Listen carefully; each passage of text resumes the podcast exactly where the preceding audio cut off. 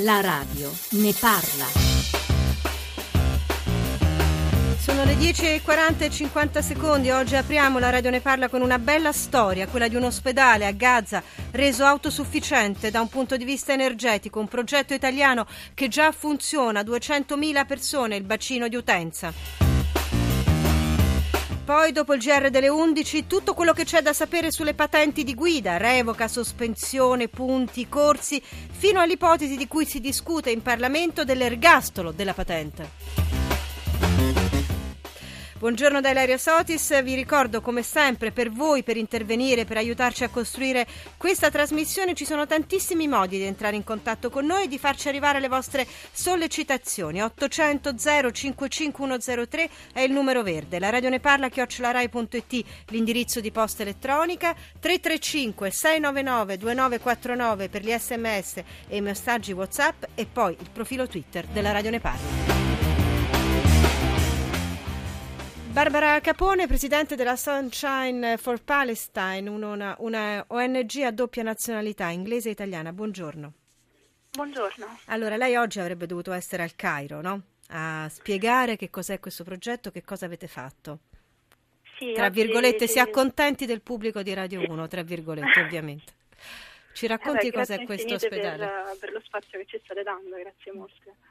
E, um, sì, saremmo dovuti essere al Cairo, io e tutto il team che ha lavorato con me, eh, per presentare due dei progetti che, che, stiamo portando avanti, le due linee di progettazione che stiamo portando avanti.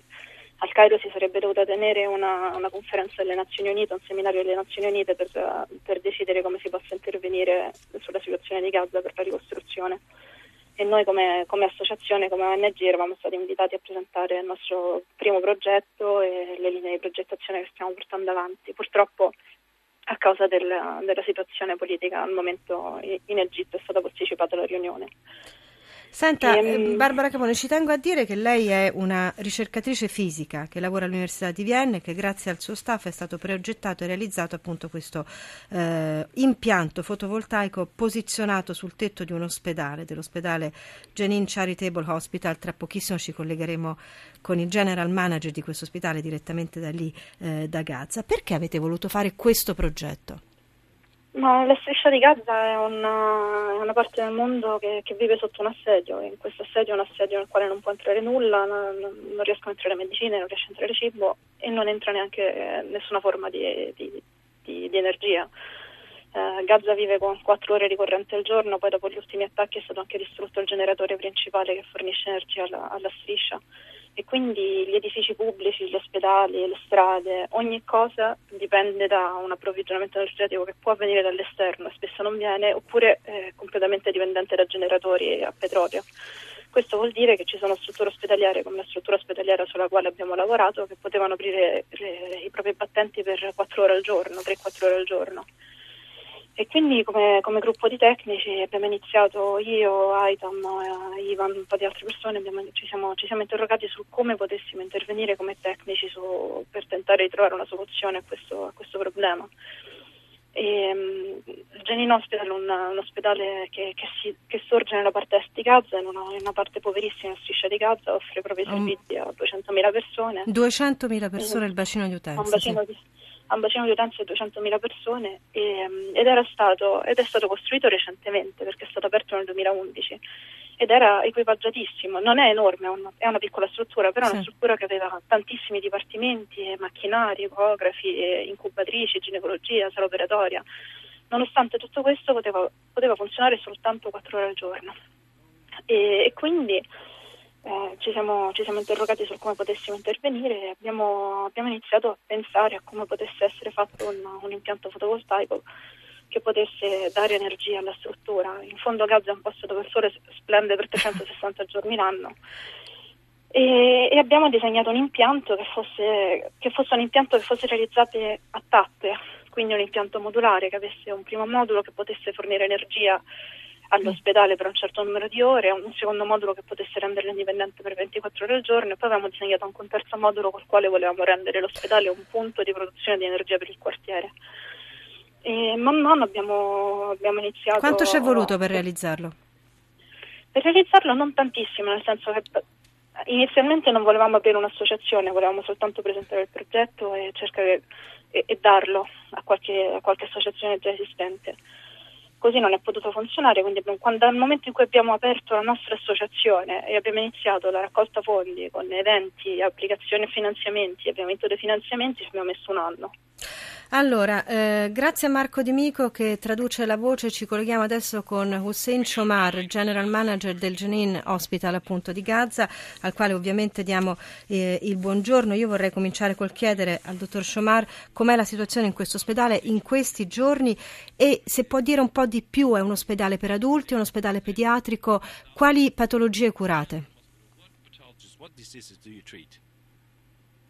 Ok, Prima di tutto, uh, buongiorno uh,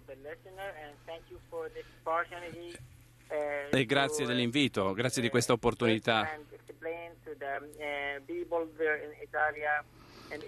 E ringrazio anche l'Italia, il popolo italiano che ha aiutato la nostra situazione qui a Gaza.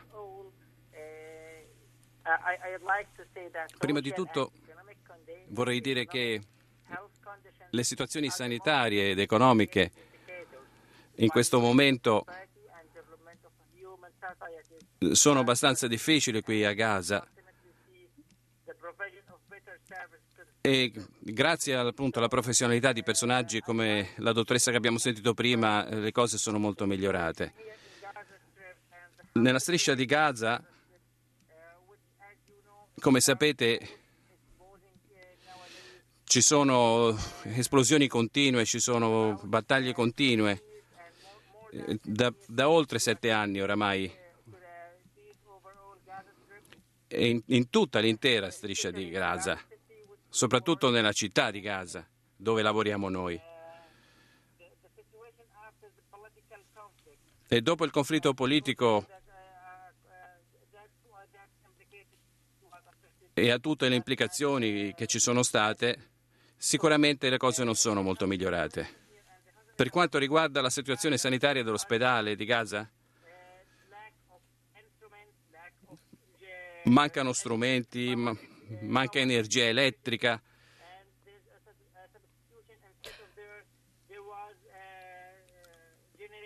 E c'erano dei generatori che ci potevano aiutare eh, per, per cercare di avere un po' di elettricità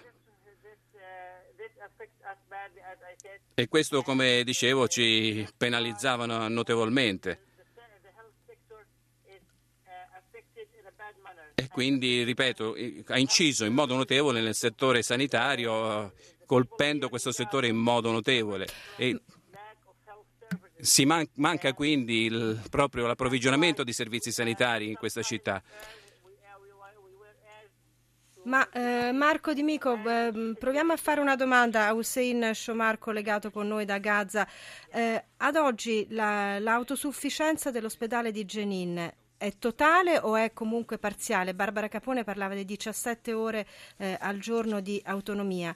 E poi vorrei capire chi arriva nel vostro ospedale, in che condizioni, per quali patologie?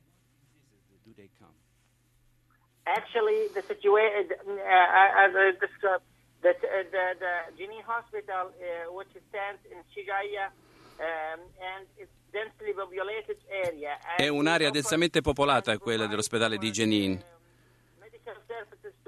E noi forniamo i nostri servizi medici a circa 200.000 persone sì.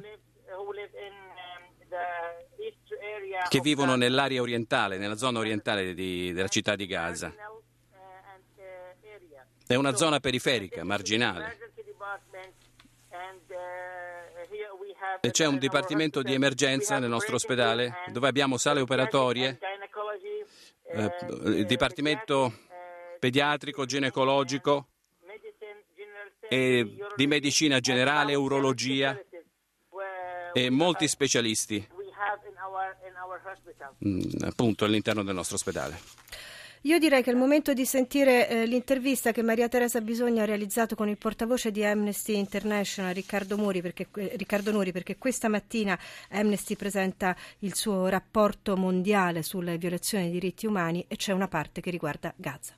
Riccardo Nuri, portavoce Amnesty International Italia, com'è oggi la situazione a Gaza? È pessima, così come è pessima ogni volta che c'è un'operazione militare da parte di Israele che colpisce la striscia di Gaza. L'operazione del 2014, margine protettivo, non solo ha fatto oltre 1500 vittime civili, tra cui 539 bambini, ma ha colpito duramente infrastrutture civili come scuole, ospedali, ha reso inabitabili o distrutto 18.000 abitazioni a causa causato uno sfollamento di decine di migliaia di persone. Ecco, ma quali sono le violazioni dei diritti umani? Le violazioni attribuibili a Israele sono legate nel lungo periodo al blocco che Israele continua a mantenere sulla striscia di Gaza, parlo dello spazio aereo, di quello marittimo, di quello terrestre, delle limitazioni all'ingresso di materiali fondamentali per la ricostruzione. Quando le infrastrutture di tipo idrico, sanitario vengono colpite, non c'è modo di riaggiustarle, questo significa penuria di acqua, penuria di elettricità, penuria di cure mediche e servizi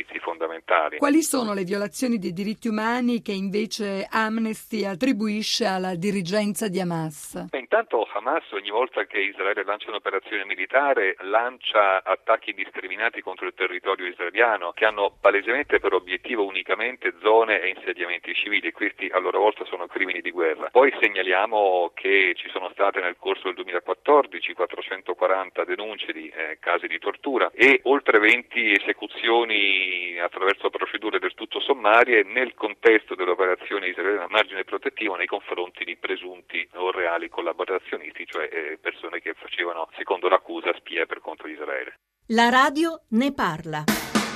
Oh,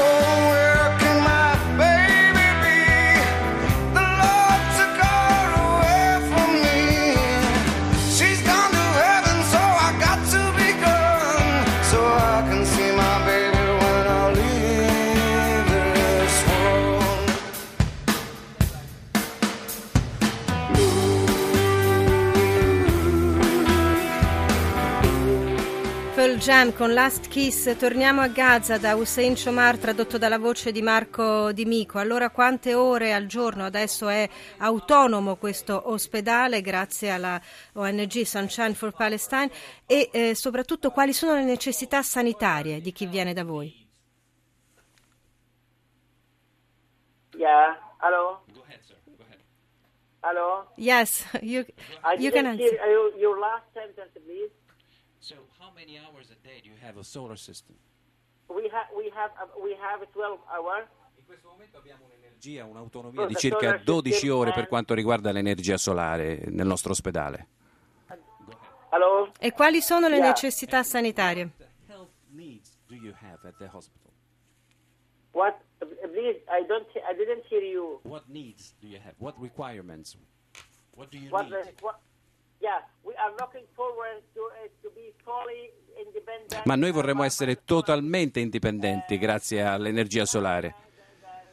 E questo certo sarebbe molto importante raggiungere questa indipendenza eh, totale. Barbara Capone, torniamo da lei, presidente della Sunshine for Palestine, ONG a doppia nazionalità inglese e italiana. Eh, qualche problema con eh, Hussein Shomar, ma credo che si sia capito che il progetto è ancora eh, in itinere e soprattutto penso alla questione dell'acqua, perché seconda, eh, grande, il secondo grande lavoro che volevate presentare oggi al Cairo è per l'acqua. Barbara Capone. Eh, i, i problemi della striscia di Gaza sono molteplici. Uno dei problemi è la carenza energetica, come, come è stato analizzato finora, un altro è un problema di, di acqua. Non c'è acqua e l'acqua che c'è non è potabile.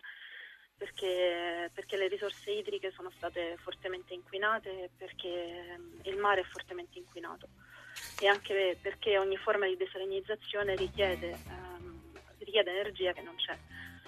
E quindi la depurazione delle acque è il secondo progetto sul quale state lavorando. Una storia apparentemente piccola, abbiamo sentito che addirittura è periferico il luogo dove si trova questo ospedale, ma a nostro avviso molto importante. Vi ringrazio, vi lascio adesso al GR1 delle 11 e poi torniamo noi. 335 699 2949 patenti.